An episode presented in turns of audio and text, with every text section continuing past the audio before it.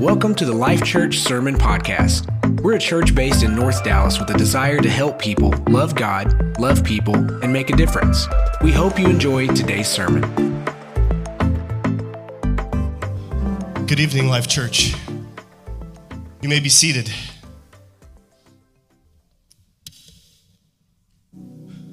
We believe that Scripture is inspired by God and that reading it is a powerful part of our Christian walk. However, people in ancient cultures, unfortunately, were often illiterate and they relied on oral communication. And so, with these illiterate audiences in mind, many parts of Scripture were actually written with the original intent of being listened to.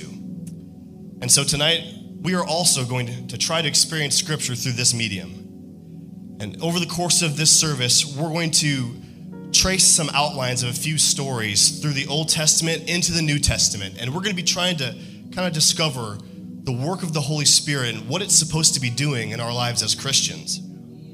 Now, for the sake of tonight's purposes, large portions of the full original stories will be skipped or abbreviated, although care has been taken to avoid twisting scripture by reading it too far out of its original context. All passages read tonight will also be from the New Living Translation of Scripture. And the entire segment tonight will take approximately 45 minutes, so prepare your minds to receive a decent chunk of Scripture. Every 12 to 15 minutes, we're going to take a short break to meditate and allow our minds to reflect and rest on what we've just heard. So don't try to focus on memorizing everything you hear. Just focus on trying to understand the simple meaning of the text as it comes to you.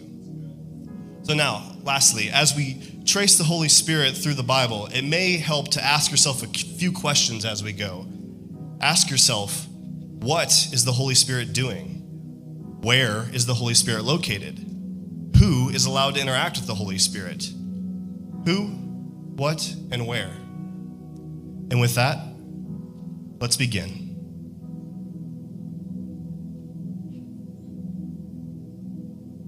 Genesis chapter 1. In the beginning, God created the heavens and the earth.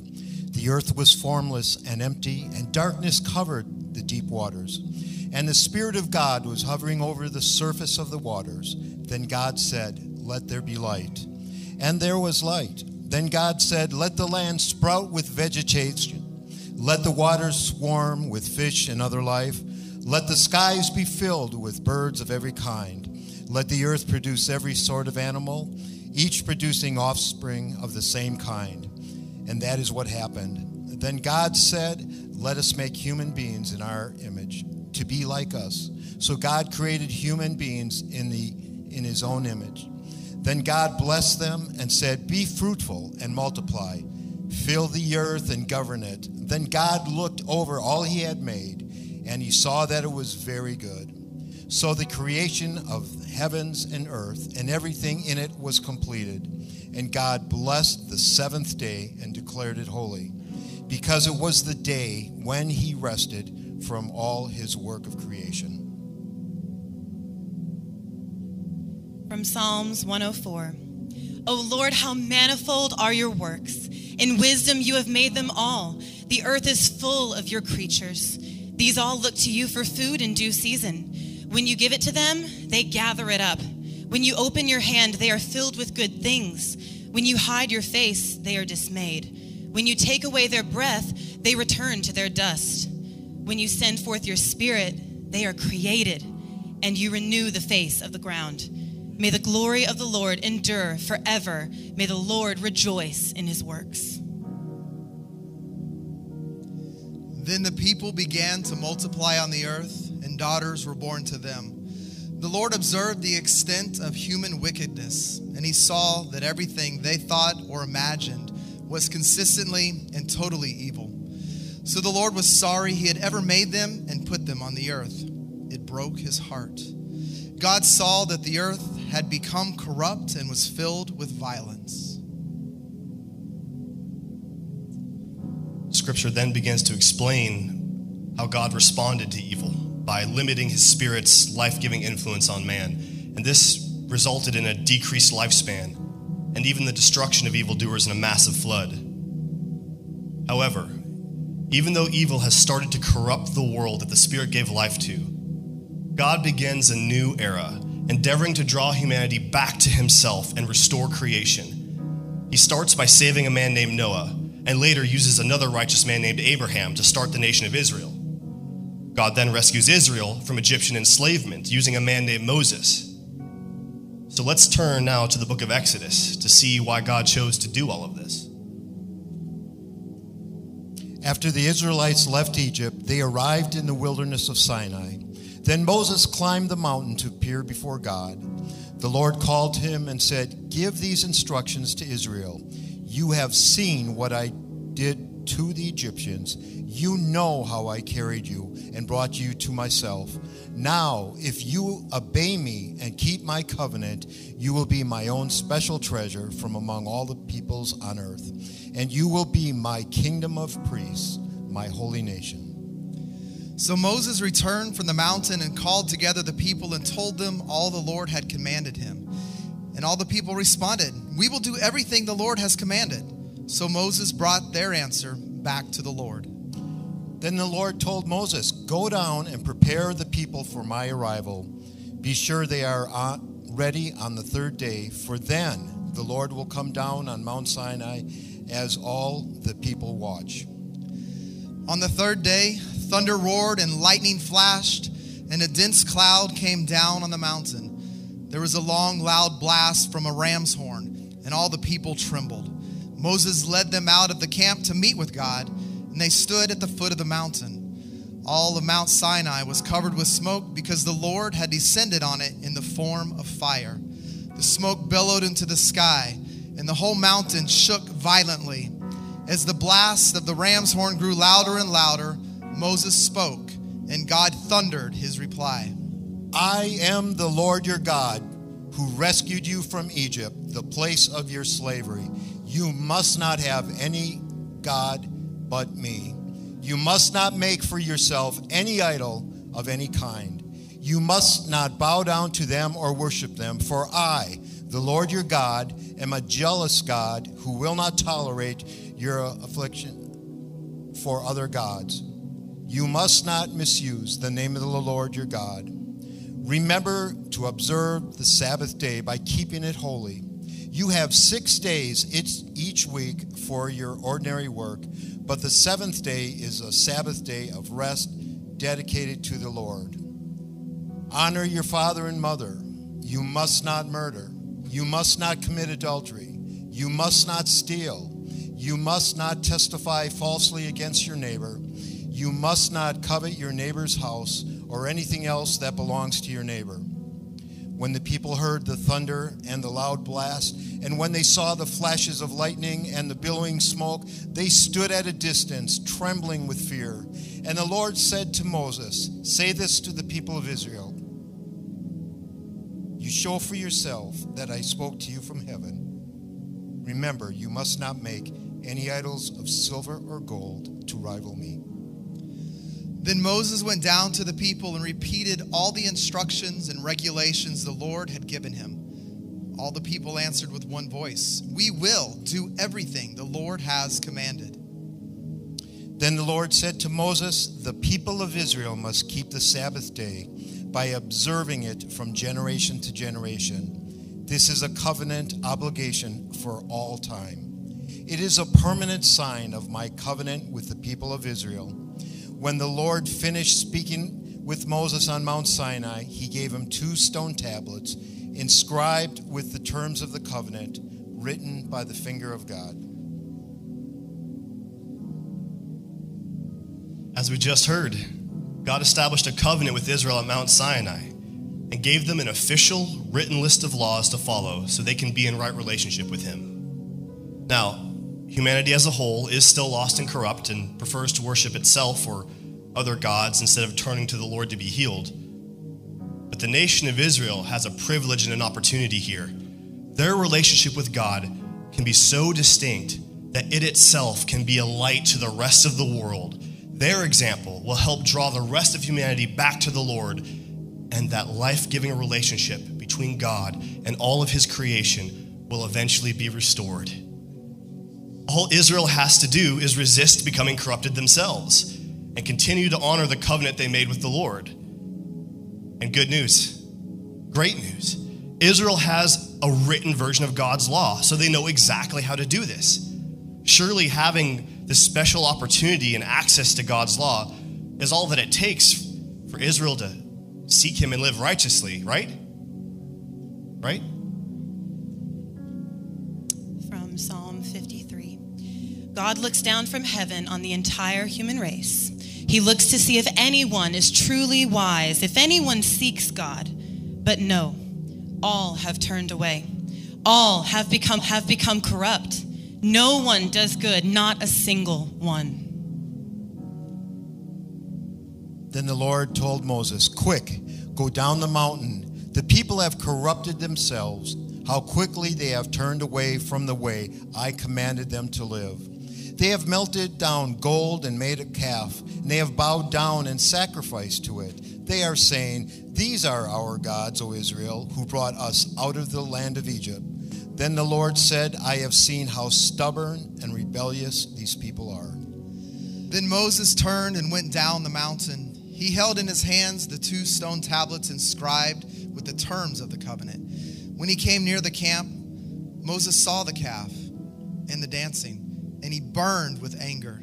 He threw the stone tablets to the ground, smashing them at the foot of the mountain.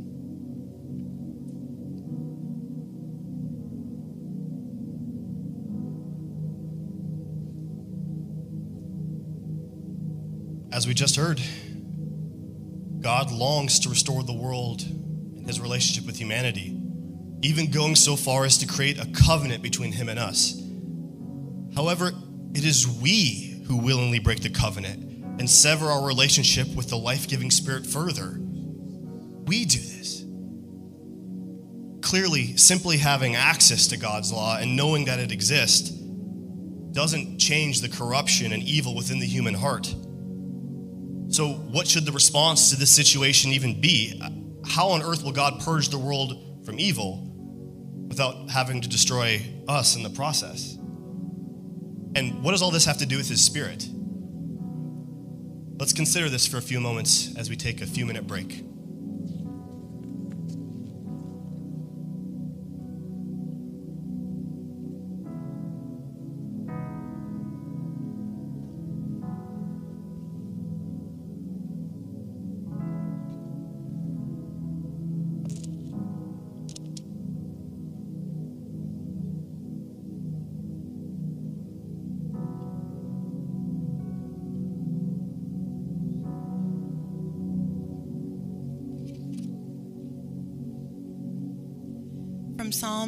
51, a prayer to God.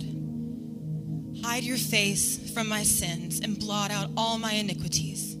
Create in me a clean heart, O God, and renew a right spirit within me. Cast me not away from your presence and take not your Holy Spirit from me. Restore to me the joy of your salvation and uphold me with a willing spirit. Then I will teach transgressors your ways, and sinners will return to you.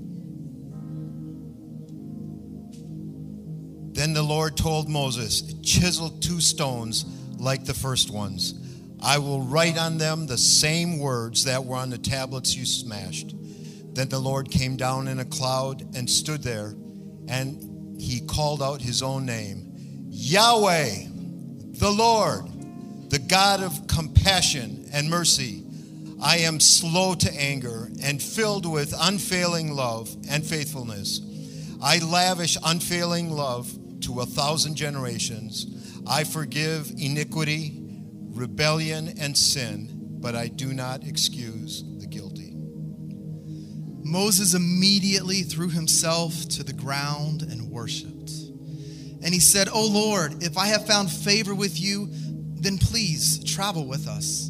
Yes, this is a stubborn and rebellious people, but please forgive our sins. Claim us as your own special possessions. The Lord replied, Listen, I am making a covenant with you in the presence of all your people. I will perform miracles that you have never have never been performed anywhere in all the earth or in any nation. And all the people around you will see the awesome power of the Lord.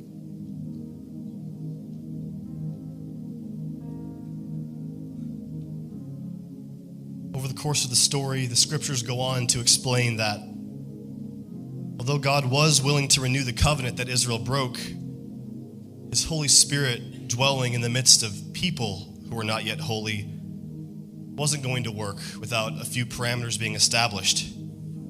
First, sacrifices would need to be made to serve as an atoning barrier between God's holiness and their sin. Second, although God's presence would be with them, it would need to reside in a very exclusive lodging, a tent that they called the tabernacle, and be kept separate from most people.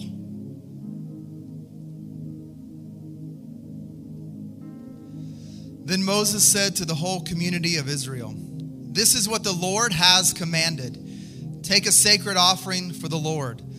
Let those with generous hearts present the following gifts to the Lord gold, silver, and bronze. Come, all of you who are gifted craftsmen, construct everything the Lord has commanded the tabernacle, the ark, the mercy seat, and the altar. So the whole community of Israel left Moses and returned to their tents. All whose hearts were stirred and whose spirits were moved came and brought their sacred offerings to the Lord, all the materials needed for the tabernacle. Then the cloud of the Lord covered the tabernacle, and the glory of the Lord filled it. Now, whenever the cloud lifted from the tabernacle, the people of Israel would set out on their journey, following it. But if the cloud did not rise, they remained where they were until it lifted. The cloud of the Lord hovered over the tabernacle during the day, and at night fire glowed inside the cloud, so all of Israel could see it. This continued during all of their journeys. From the book of Numbers Then the Lord said to Moses, Gather before me 70 men who are recognized as leaders of Israel. Bring them to the tabernacle to stand there with you. I will take some of the Spirit that is upon you, and I will put that Spirit upon them also. They will bear the burden of the people along with you, so you will not have to carry it alone. So Moses gathered the 70 elders and stationed them around the tabernacle. And the Lord came down in the cloud and spoke to Moses. Then he gave the 70 elders the same spirit that was upon Moses. And when the spirit rested upon them, they prophesied. But this never happened again. Two men, Eldad and Medad, had stayed behind in the camp. They were listed among the elders, but they had not gone out to the tabernacle. Yet the Spirit rested upon them as well. So they prophesied there in the camp. A young man ran and reported to Moses Eldad and Medad are prophesying in the camp. Joshua, son of Nun, who had been Moses' assistant since his youth, protested, Moses, my master, make them stop. But Moses replied, Are you jealous for my sake? I wish that all the Lord's people were prophets, and that the Lord would put his spirit upon them all.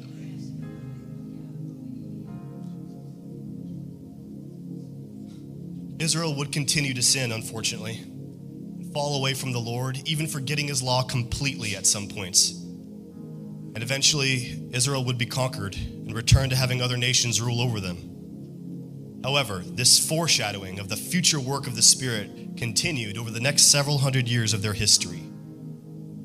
God began to send Israel prophets who spoke of a future Messiah and a time when a new covenant would be established. And in this new covenant, the life giving Spirit of God would do much, much more than simply lead his people from a distance. And the law would also no longer be just an external list of rules and stone tablets that were impossible for corrupted human hearts to follow.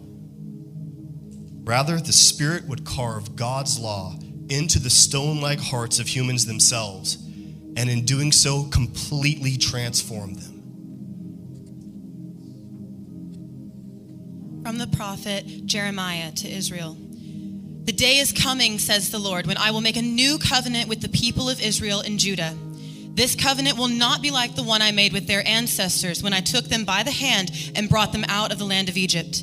They broke that covenant, though I loved them as a husband loves his wife, says the Lord. But this, this is the new covenant I will make with the people on that day. I will put my instructions deep within them, and I will write them on their hearts. I will be their God, and they will be my people. From the prophet Ezekiel to Israel. Then this further message came to me from the Lord When the people of Israel were living in their own land, they defiled it by the evil way they lived. They polluted the land with murder and the worship of idols. So I poured out my fury on them. I scattered them to the many lands to punish them for the evil way that they lived. Therefore, give the people of Israel this message I am bringing you back, but not because you deserve it. I am doing it to protect my holy name, on which you brought shame while you were scattered among the nations. I will gather you up from all the nations, and I will sprinkle clean water on you, and you will be clean. Your filth will be washed away, and you will no longer worship idols. I will take out your stony, stubborn heart and give you a tender, responsive heart to me. And I will put my spirit in you so that you will follow my decrees and be careful to obey my regulations. And when I bring you back, the people will say, This former wasteland is now like a garden of Eden. From the book of Luke in the New Testament. It was now the 15th year of the reign of Tiberius, the Roman Empire. At this time, a message from God came to John, son of Zechariah, who was living in the wilderness. John went from place to place on both sides of the Jordan River, preaching that people should be baptized to show that they had repented of their sins and turned to God to be forgiven. The prophet Isaiah had spoken of John long ago. He is a voice shouting in the wilderness. Prepare the way for the Lord's coming. Clear the road for him. The valleys will be filled and the mountains made level. The curves will be straightened and the rough places made smooth. And then all will see the salvation sent from God. Now, everyone was expecting the Messiah to come soon, and they were eager to know whether John might be the Messiah. John answered their questions by saying, I baptize you with water, but someone is coming soon who is greater than I am, so much greater that I am not even worthy to be his slave and untie the straps of his sandals. He will baptize you with the Holy Spirit and with fire. From the book of John, there was a man named Nicodemus, a Jewish religious leader. After dark one evening, he came to speak with Jesus. Rabbi, he said, we all know that God has sent you to teach us. Your miraculous signs are evidence that God is with you. Jesus replied, I tell you the truth, unless you are born again, you cannot see the kingdom of God. What do you mean? exclaimed Nicodemus. How can an old man go back into his mother's womb and be born again? Jesus replied, I assure you, no one can enter the kingdom of God without being born of the water and the Spirit. Humans can reproduce only human life, but the Holy Spirit gives birth to spiritual life.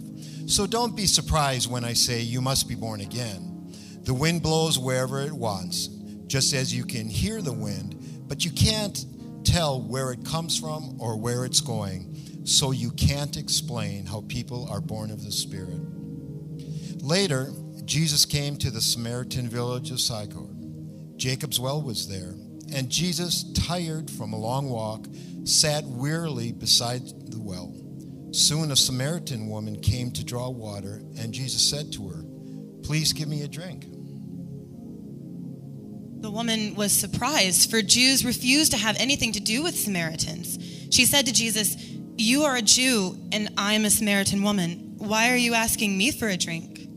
Jesus replied, If you only knew the gift God has for you and who you are speaking to, you would ask me, and I would give you living water. But, sir, you don't have a rope or a bucket, and this well is very deep. Where would you get this living water? And besides, do you think you're greater than our ancestor Jacob, who gave us this well? How can you offer better water than he and his sons enjoyed? Jesus replied, Anyone who drinks this water will soon become thirsty, but those who drink the water I give will never be thirsty again.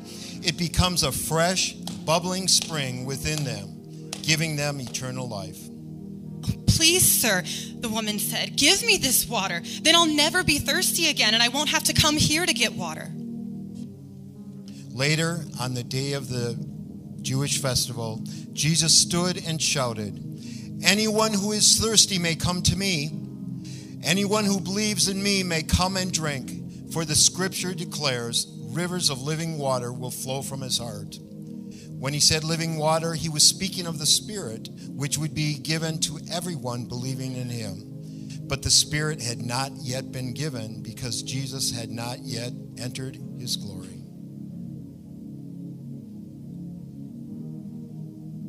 Let's take just a few minutes to rest, meditate on what we've just listened to, anticipate the work of the Spirit that Jesus and the prophets have all been foreshadowing.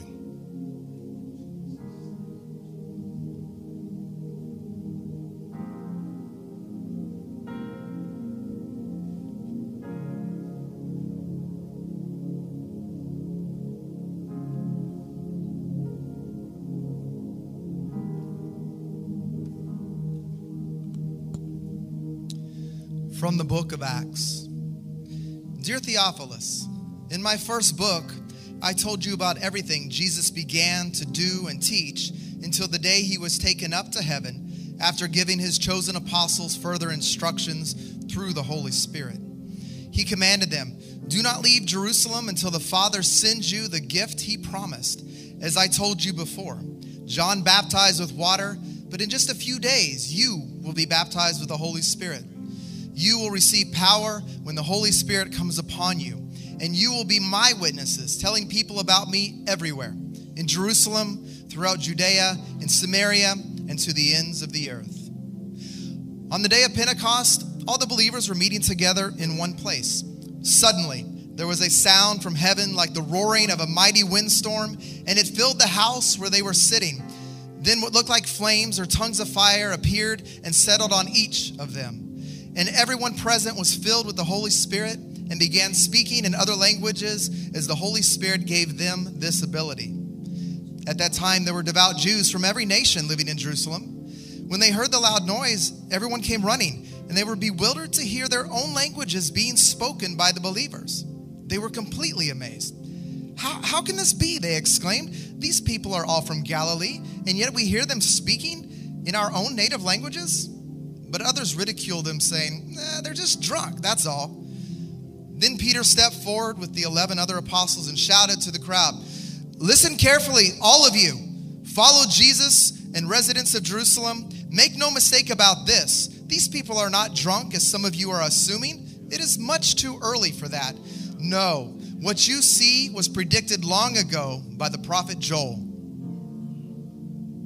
Be glad now and rejoice, for the Lord has done great things. Don't be afraid, for the wilderness pastures will soon be green. The trees will again be filled with fruit.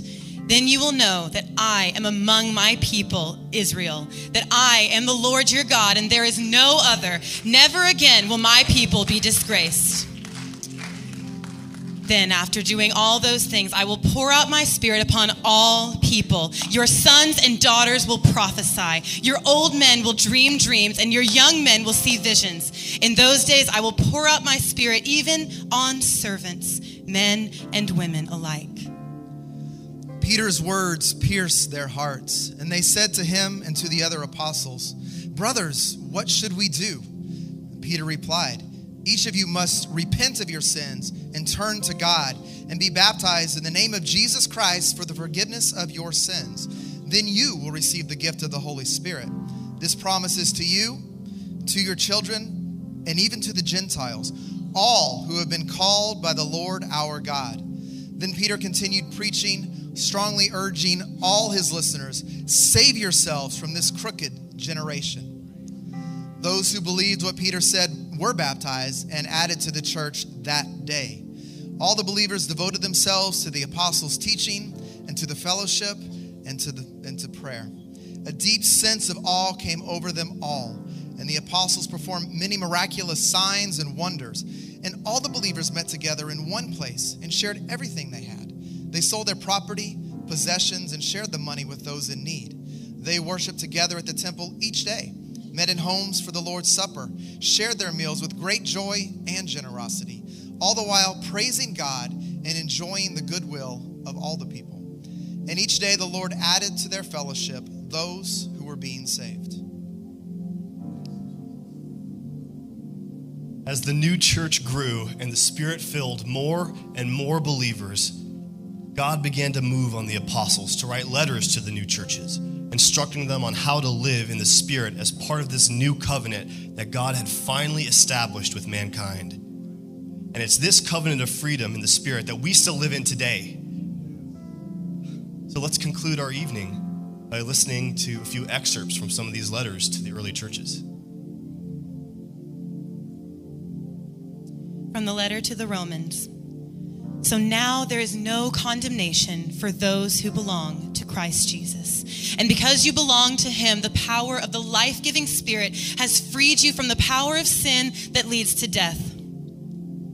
You are not controlled by your sinful nature anymore. You are controlled by the Spirit if you have the Spirit of God living in you. And Christ lives within you. Even though your body will die because of sin, the Spirit gives you life because you have been made right with God. And just as God raised Jesus from the dead, he will give life to your mortal bodies by the same Spirit living within you. You have no obligation to do what your sinful nature urges you to do, for if you live by its dictates, you will surely die. But if through the power of the Spirit you put to death the deeds of your sinful nature, you will live an eternal life. For all who are led by the Spirit of God are his children. You have not received a spirit that makes you fearful slaves. Instead, you received God's Spirit when He adopted you as His own children. And now we gratefully call Him Abba Father. For His Spirit joins with our spirit to affirm that we are His children.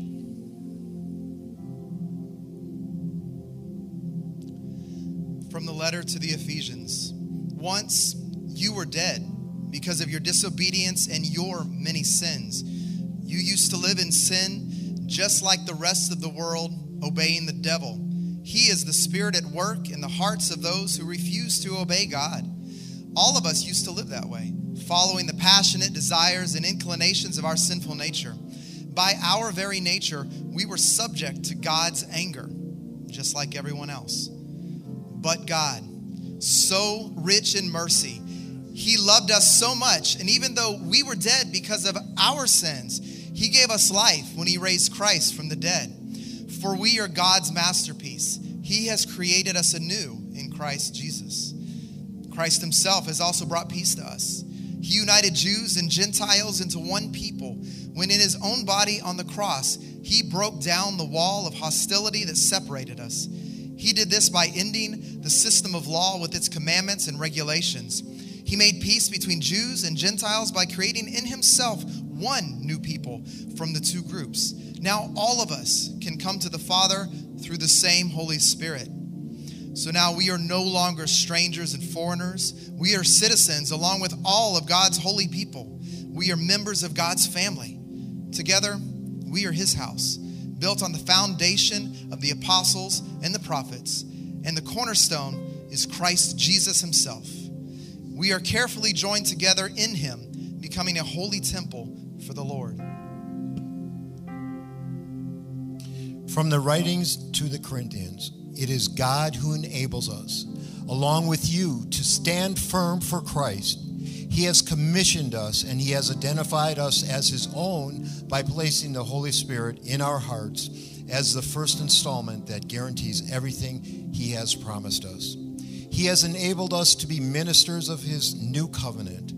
This is a covenant not of written laws, but of the Spirit. The old written covenant ends in death, but under the new covenant, the Spirit gives life. And the Lord, who is the Spirit, makes us more and more like Him as we are changed into His glorious image. From the book of Revelation. And then I saw a new heaven and a new earth, for the old heaven and the old earth had disappeared. And I saw the holy city, the new Jerusalem, coming down from God out of heaven like a bride dressed beautifully for her husband.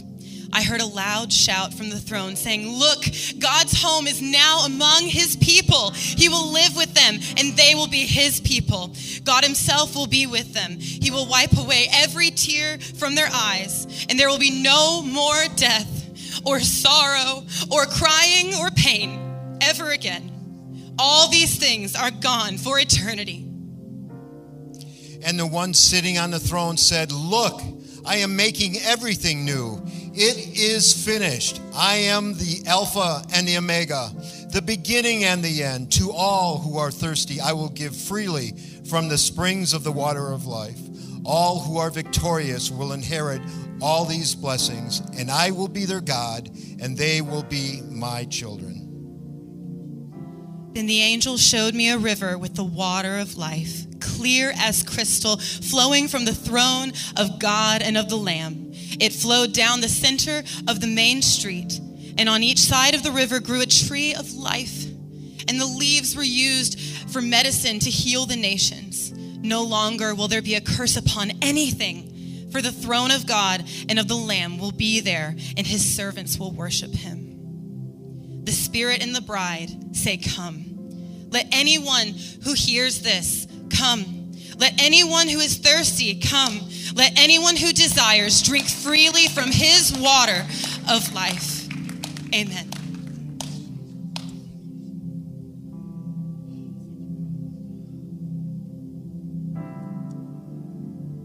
Could all stand.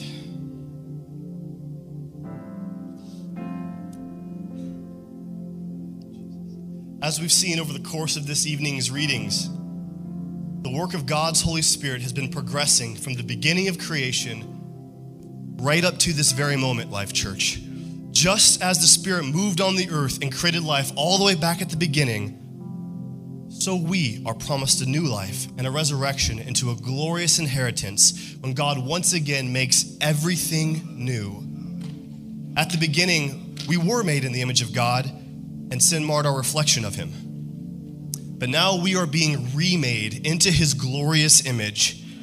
We all used to be powerless to truly bring our hard hearts to obey God's law. But now His law can be etched into our hearts themselves as the Spirit empowers us to overcome sin and truly love Him back. The Spirit of God that descended on Mount Sinai to create the first covenant is the same Spirit that descended on the upper room on the day of Pentecost to establish our new covenant. It's the same Spirit that's here right now. God used to lead His people from a distance. And as you can feel, He now invites us to come close. Now the fire of God can rest upon each of us and baptize us in His Holy Spirit. In the past, there was a great distance between God and man. But now he offers to bring us so close as to adopt us as his own children. It's incredible. The glorious presence of God used to be concentrated in a tent, a tabernacle. But now each of our bodies, and even the community itself, right here at the Life Church, are being built into the holy dwelling place of God. Church, we are the tabernacle of God here on earth. Once God used a singular group as a nation of priests to the world, and now He has created His church using people from all nations and empowered us to be His witnesses. And yes, that includes each of us right here in North Dallas. The Sabbath day that was given as a rest and a sign of the old covenant has been followed up in our new covenant by God giving us His own life giving spirit as an opportunity to partake in continual rest and refreshment. And that Spirit longs to live in us and restore us to life in eternal communion with Him. And the best part is, the promise of the Holy Spirit is freely available to all who desire Thanks for joining us today. We hope that you were inspired by today's sermon. Connect with the Life Church through our website, tlcdallas.com, and on Facebook and Instagram at tlcdallas. Remember, together we can love God, love people, and make a difference. God bless.